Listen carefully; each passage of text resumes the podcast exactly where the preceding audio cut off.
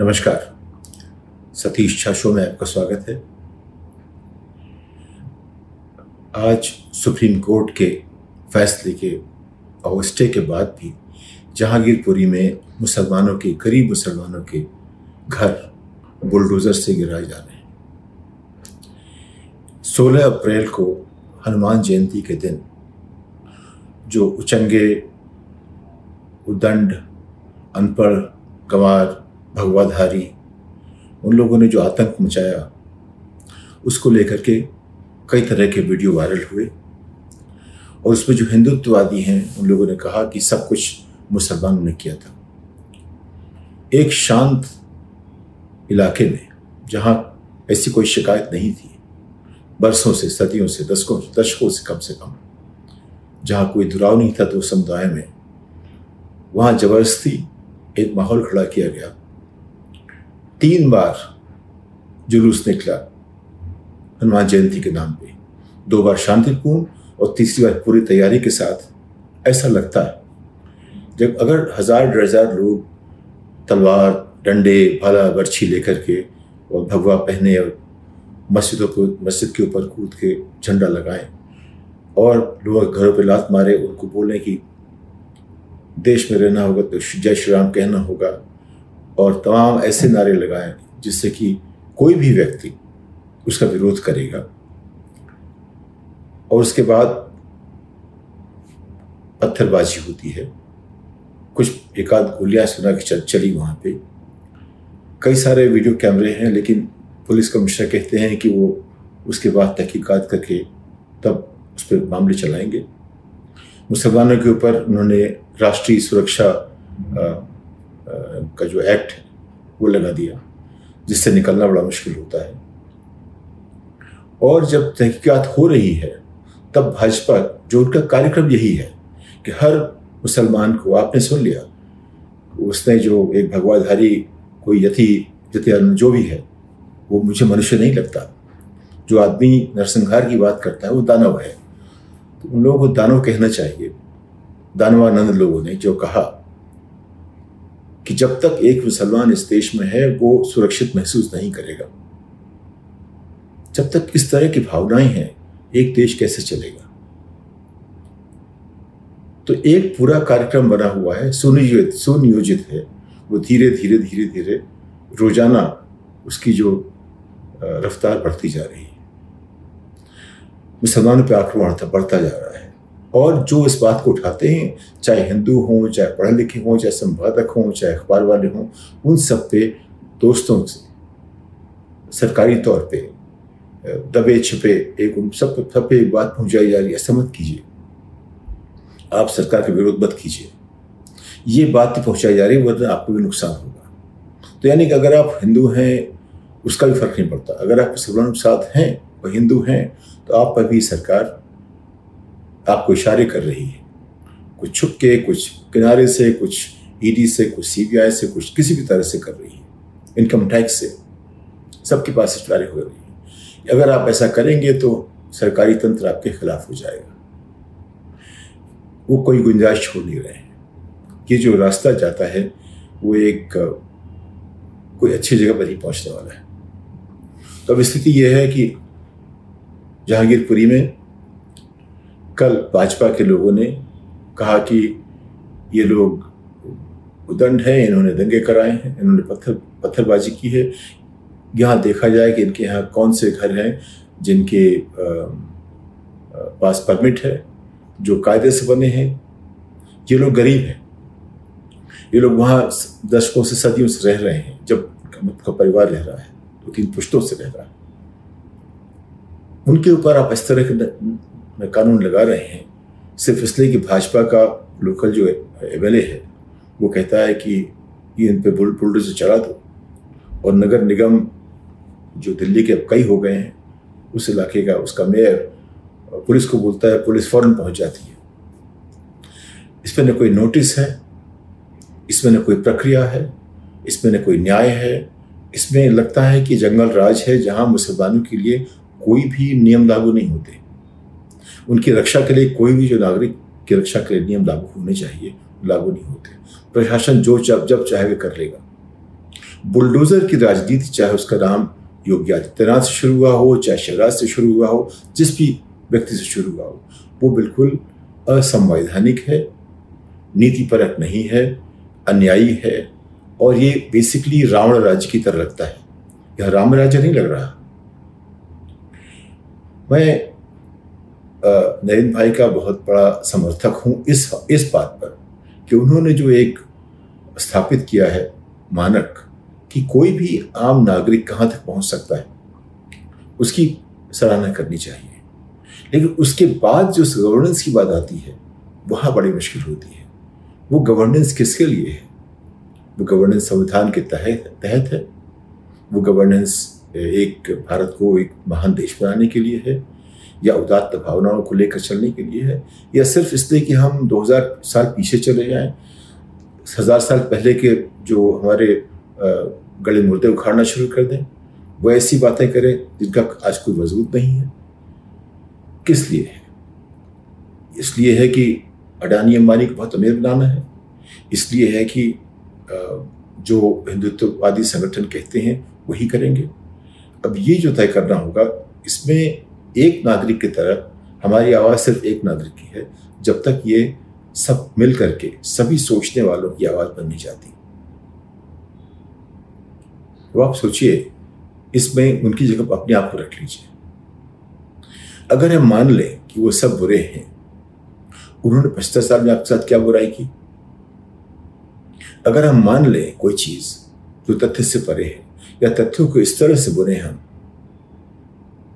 कि वो हमें लगता है कि खतरनाक हो गए हमारे लिए।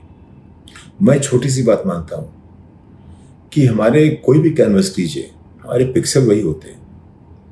उसमें हम तस्वीर कैसी बनाते हैं ये हम पर निर्भर करता है। वही बात होती है, वही व्यक्ति होता है, उसे प्रेम से बात करते हैं, एक नतीजा निकलता है, दुश्मनी से दूसरा नतीजा निकलता है। यानी कि माहौल वही होता है, सब कुछ वही है। इस पर हम कैसे पेश आते हैं वो तय करेगा कि हम कहाँ तक जा रहे हैं। तो आज स्थिति ऐसी है कि देश में एक समुदाय के पास, हमारे देश में हर छठवें नागरिक के लिए कोई भी संविधान की जो रक्षात्मक, जो कानून बने हुए हैं, वो सब लागू नहीं होते। अब ये जब एमनेस्टी इंटरनेशनल को देश से निकाला गया, तब मुझे लगा कि वो एक, काफ़ी एक सिंबॉलिक सा एक मूव था। वो एक उससे ये लगता था कि हम देश में एमनेस्टी जैसी संस्था नहीं चाहते हम किसी के अधिकारों की रक्षा की बात भी नहीं करना चाहते। हम जो चाहेंगे वो करेंगे। उस पर मुझे वो आशय दिखा जब एमनेस्टी को निकाला गया। मुझे शुरू से ये लग रहा था 2014 से लग रहा था कि जो हम गुजरात मॉडल की बात कर रहे हैं अगर हमने उनको चुना है तो उसका मतलब ये हुआ कि हमने उनके मॉडल को सहमति दे दी है। तो उसका कहीं ना कहीं उसका इस्तेमाल किया जाएगा। आज की स्थिति में यही हो रहा है कि जो मॉडल फेल हो चुका है, अर्थव्यवस्था के तौर पे, गुजरात की जो अर्थव्यवस्था है, वो मेरा, मेरे हिसाब से, अगर आप देखें, इसके बावजूद कि गुजराती हमारे सबसे उद्यमी नागरिकों में से हैं, उसके बावजूद गुजरात की अर्थव्यवस्था आज सबसे ज़्यादा जो डेफिसिट है इस राज्य का, उनमें से गुजरात की प्रति व्यक्ति डेफिसिट की जो सीमा है, वो सबसे ऊपर है।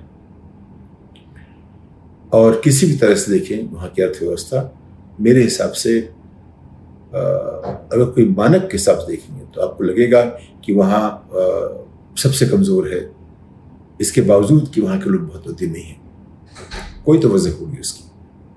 उसके अलावा जो वहाँ पे एक सामाजिक ढांचा शुरू हुआ है, सोशल री इंजीनियरिंग का, वो अगर हम देश भर में लाएँगे तो 2002 आप मान लीजिए उसको आप देश भर तक फैला दीजिए, उसका एक अंदाज लगा लीजिए कितना भयावह होगा। तो और जो भी हो, जो कुछ भी हो, हमारी गुजारिश सबसे है, सरकार से है, सभी पक्षों से है, भाजपा से भी है कि जो भी है संविधान के तहत काम करें। संविधान बदलना है तो उसके लिए सबसे अपील करनी पड़ेगी, उसके लिए आपको दो तिहाई बहुमत चाहिए, आप कुछ भी कर सकते हैं उसके बाद। अगर वैसा होगा तो हमारे देश को लोग याद करेंगे उस तरह जैसे कि 1930 से 45 की जर्मनी को याद करते हैं। क्या हम वो चाहते हैं? जो अभी हो रहा है, अपने आप में भयावह है। जो हो रहा है जहांगीरपुरी में, वो किसी भी सब समाज में होना नहीं चाहिए। ये तो एक सीधा हमला है एक समुदाय के ऊपर। केजरीवाल अपनी, उनकी जितनी भी शोहरत रही हो, वो खड़े नहीं हो पाए और ये छुप छुप नहीं सकते, बहाना बना नहीं सकते कि उनके सामने ऐसा हो रहा है। अगर आप उनके, उनका प्रतिनिधित्व करते हैं तो क्या आप ऐसा होने देंगे? आपने आवाज़ उठाई। इस बारे में आपने क्या कोशिश की कि ऐसा ना हो?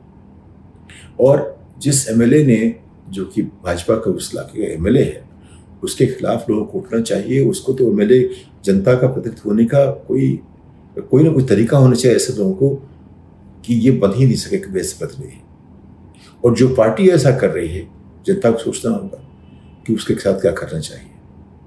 लेकिन जो हो रहा है, वो न संवैधानिक है, न नीति परक है, न न्यायपरक है। ये सिर्फ़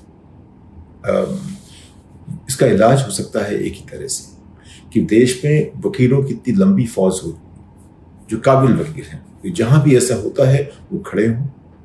और इसके पहले की कोई जो प्रशासनिक अफसर अपनी या अधिकारी या कर्मचारी या सिविल सर्वेंट इसके पहले कि वो सुप्रीम कोर्ट या किसी कोर्ट के, के आदेश की अवहेलना कर सके वो कोई ऐसा व्यवस्था ऐसी बनाए जिससे कि ऐसा ना हो सके। सुप्रीम कोर्ट के आदेश जो हैं वो ब्रॉडकास्ट कर दिए जाएँ ऐसी स्थिति में।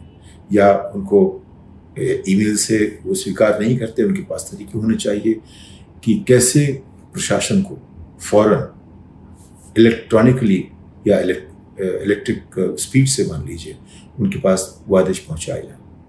अगर सुप्रीम कोर्ट के आदेश की अवहेलना इस हद तक होती है, वो ये कहकर कि हमारे पास अभी आदेश नहीं पहुँचा है, जबकि लोगों ने बता एक बार आगाह कर दिया गया कि ऐसा आदेश है तो उन उन पर ज़िम्मेदारी उनसे पहले ही रुक जाए। शायद सुप्रीम कोर्ट को कोई ऐसा फैसला लेना पड़ेगा कि जो अधिकारी ऐसा करें, उनके ऊपर ऐसा दंड हो कि वो बाकी लोगों के लिए एक मिसाल बन जाए कि ऐसा कभी करने की हिम्मत न करें।